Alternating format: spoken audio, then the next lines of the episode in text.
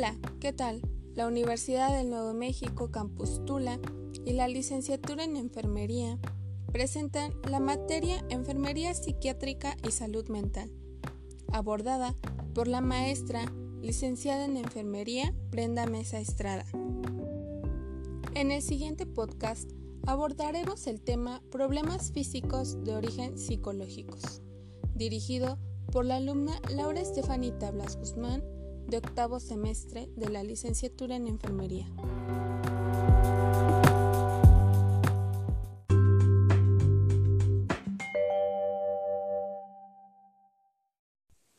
Ok, empecemos. Problemas físicos de origen psicológicos. La relación de la mente sobre el cuerpo es bien clara, del mismo modo que las enfermedades físicas influyen en nuestro estado de ánimo y nos provocan temor, miedo, o preocupación, muchos problemas psicológicos provocan síntomas físicos. Las enfermedades psicomáticas son muy frecuentes. La población mexicana sufre estas molestias y se considera que una cuarta parte de las personas que acuden al médico de atención primaria presentan este tipo de enfermedades. Pero, ¿qué son las enfermedades psicomáticas?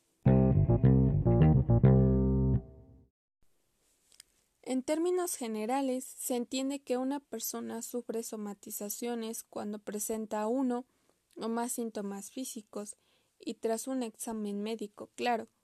Estos síntomas no pueden ser explicados por una enfermedad médica. Además, pese a que la persona pueda padecer una enfermedad, tales síntomas y consecuencias son excesivos en comparación con lo que cabría esperar. Todo ello causa a la persona que sufre estas molestias un gran malestar en distintos ámbitos de su vida.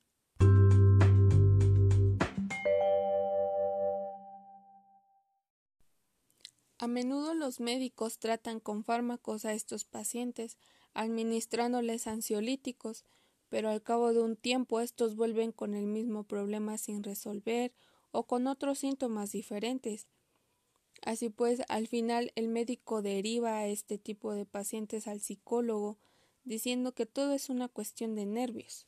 Sin embargo, desde el punto de vista del paciente, el no encontrar una causa física le hace pensar que pueda tener una enfermedad psicológica y consecuentemente teme por su salud mental. De este modo, las personas que padecen estas dolencias no entienden muy bien qué les pasa y se muestran reticentes a acudir a algún psicólogo porque no comprenden cómo este profesional les puede ayudar. Tal vez por este motivo cada vez hay más gente que busca una primera respuesta en medicinas alternativas que a la larga tampoco solucionan su problema. Actualmente la psicología de la salud y la medicina conductual se encargan de estudiar esta relación mente-cuerpo y de tratar al individuo desde una perspectiva más amplia, teniendo en cuenta la importancia tanto de los factores biológicos como los psicológicos y sociales en el comienzo o el mantenimiento de algunas enfermedades.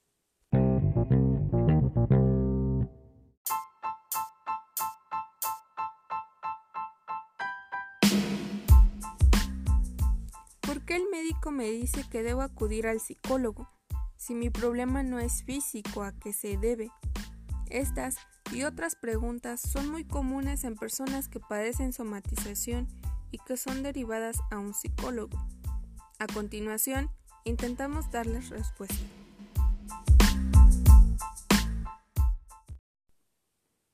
A menudo, las personas que padecen problemas psicomáticos no han logrado encontrar una causa orgánica a sus síntomas o tras realizar distintos tratamientos médicos estos no mejoran. Incluso hay ocasiones en que los fármacos les ayudan nada más durante una temporada, pero entonces aparece un nuevo síntoma. Las personas que se encuentran en esta situación frecuentemente no creen tener un problema psicológico y continúan acudiendo de médico en médico para encontrar una respuesta física sin embargo, cuando se indaga un poco en su vida, estas personas tienden a darse cuenta de que hay algo en sus vidas que les crea malestar o ansiedad debido a su rutina diaria. No se trata de tener un trauma infantil ni nada por el estilo, simplemente hay ocasiones en las que algo nos supera y no sabemos cómo hacerle frente, o bien llevamos un ritmo de vida demasiado acelerado como para que nuestro cuerpo no se resienta. Además, ante un dolor o una molestia física, lo primero que tendemos a pensar es que padecemos alguna enfermedad física. Sin embargo, la gran mayoría de las veces no es así. La salud no es el silencio del cuerpo, y no todos los síntomas o molestias son resultado de una enfermedad física.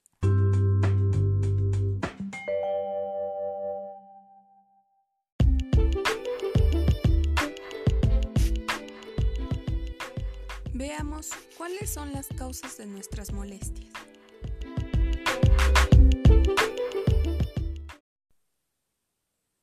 De las molestias que sentimos a diario, el 70% se deben a causas naturales.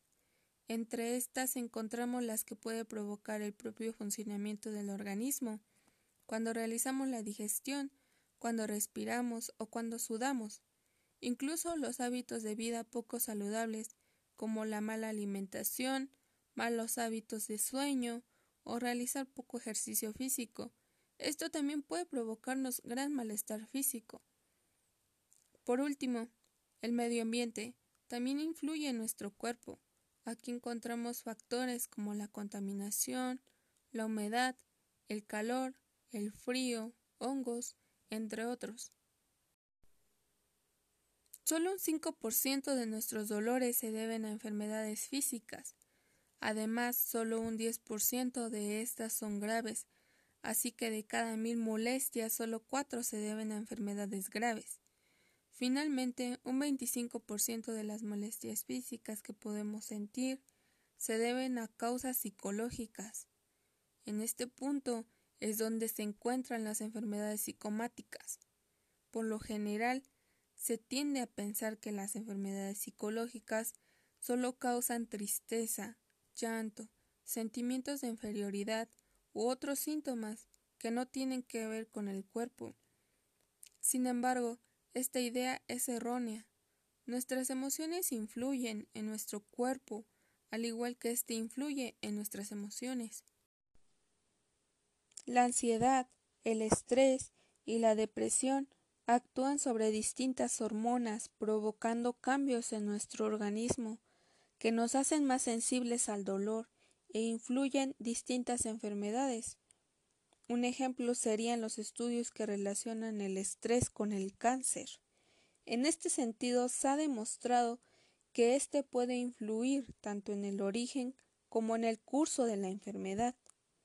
Del mismo modo, se ha demostrado que las personas que padecen depresión presentan una debilitación del sistema inmunológico o de defensa, con lo que puede enfermar con más facilidad o bien les puede ser más difícil recuperarse de ciertas enfermedades.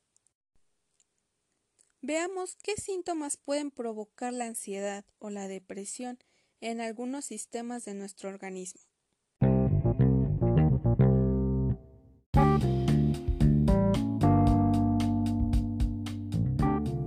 Como primer ejemplo tenemos al sistema nervioso, en el cual puede provocar dolores de cabeza, mareos, vértigos, desmayos, hormigueos o parálisis musculares.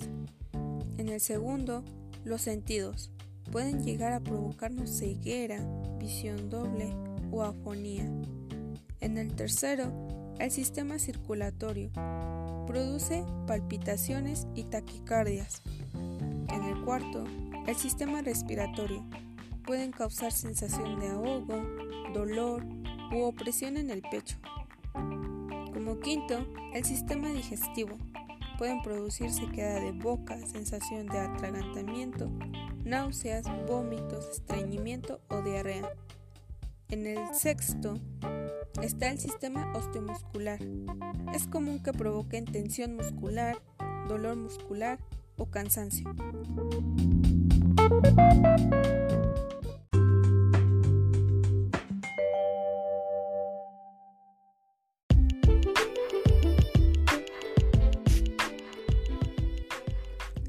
Síntomas somáticos más frecuentes.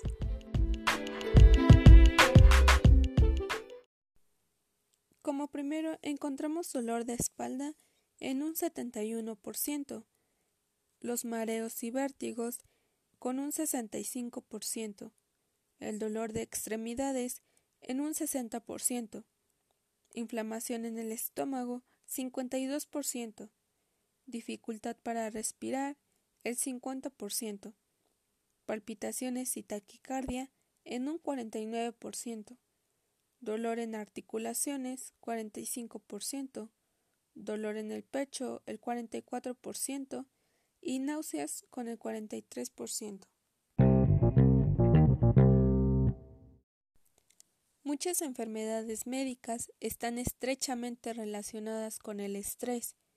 Entre ellas encontramos la hipertensión, distintas enfermedades coronarias, el asma, la gripe, el cáncer, el hiper y el hipotiroidismo, las úlceras del estómago, el síndrome del intestino irritable, cefaleas, que es el dolor de cabeza, el dolor crónico, contracturas musculares e impotencia.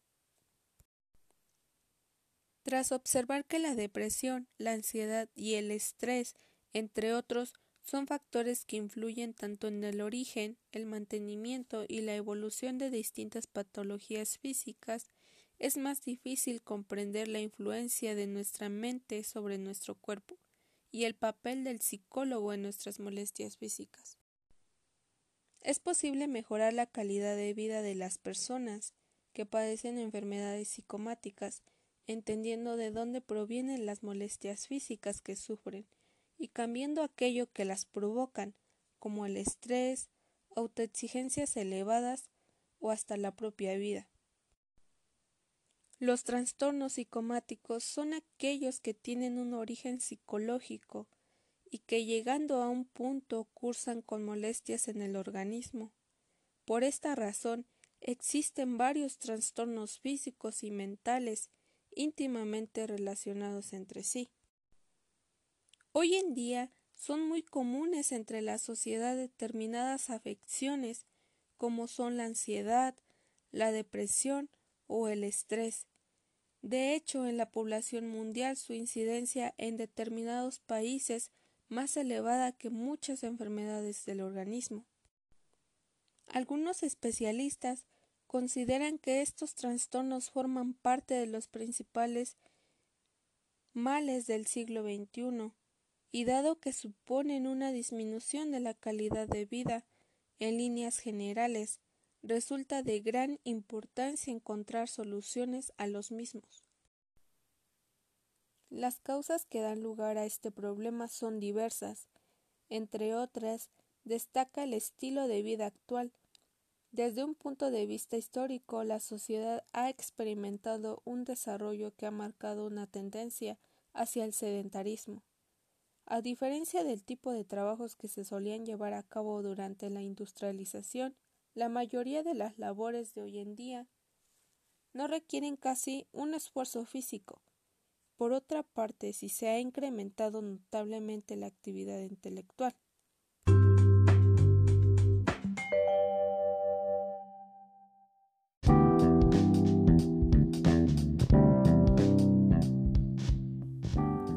Trastornos físicos más comunes tenemos de ejemplo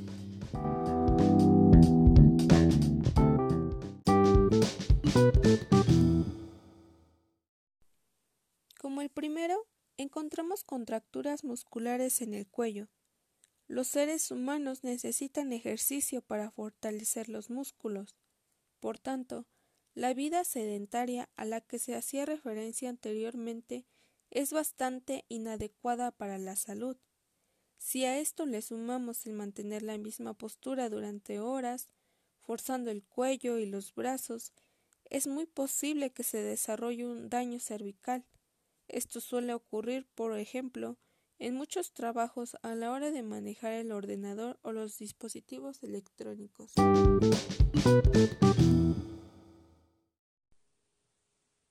La musculatura se inflama por un esfuerzo incompatible con nuestro estado de forma. Además del dolor, Dicha hinchazón puede provocar que se desplacen los huesos, lo que puede convertirse en un problema mayor. Como primer ejemplo, tenemos problemas de circulación sanguínea. En muchas ocasiones el ambiente de trabajo actual puede volverse estresante debido a una cantidad de trabajo importante u horas laborales excesivas. Esto ha incidido directamente en los niveles de estrés y ansiedad. En cuanto al ambiente físico, esto incide en un aumento de la tensión arterial y la adopción de hábitos de alimentación poco saludables. Todo ello se agrava con la falta de deporte, por lo tanto son muy habituales los problemas de circulación sanguínea.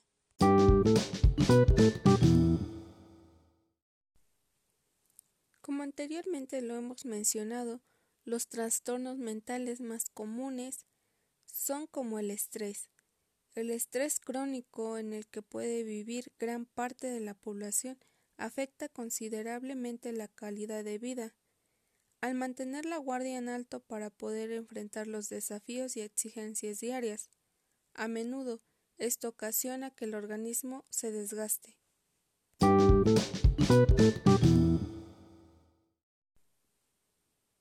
Como segundo ejemplo tenemos la ansiedad. Uno de los trastornos físicos y mentales más comunes es la ansiedad. En muchas ocasiones un modo de vida que sea muy exigente provoca el que pocas veces se disponga de tiempo libre. De este modo la persona siente que no hacemos lo suficiente, que nos podríamos esforzar más. Muchas personas se sienten abrumadas, sobrecargadas y exhaustas con su ritmo de vida y las expectativas de la sociedad hoy en día. Todo se desarrolla tan deprisa que muchas veces no hay margen de tiempo apropiado para una reacción positiva.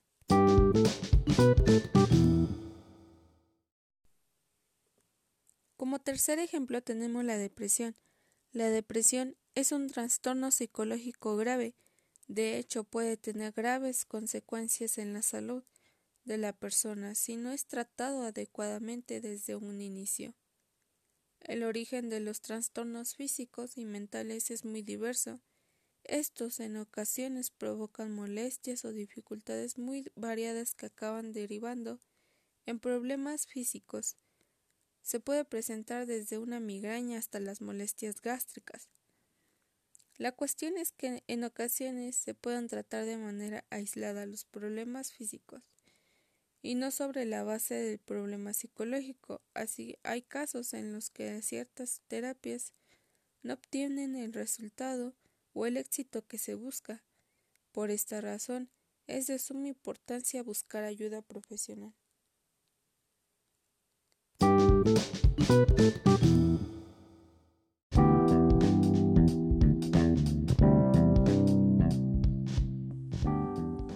Ninguna sorpresa que cuanto uno mejor trata el cuerpo, mejor trata la mente. La actividad física, por ejemplo, aumenta el flujo del oxígeno en el cerebro. Además, incrementa la liberación de endorfinas, las hormonas de la felicidad. Por eso, no es de extrañar que la gente que está en buenas condiciones físicas también suele gozar de una agilidad mental superior. Realizar un trabajo físico intensivo ayuda a tratar la depresión y a desarrollar una actitud más positiva en la vida. También es una gran forma de ganarle al estrés que puede afectarlo tanto a nivel mental como físico. Por esto, es importante hacer énfasis que la salud mental es motivo de nuestra atención y por una buena razón un cuerpo saludable puede prevenir de ciertas enfermedades como afecciones cardíacas y diabetes, y ayudarte sobre todo a mantener tu independencia a medida que envejeces. La salud mental es igual de importante que la salud física y no hay que descuidarla. Incorporar ejercicios de destreza mental a su rutina diaria le brindará los beneficios de una mente lúcida y un cuerpo saludable en los años por venir.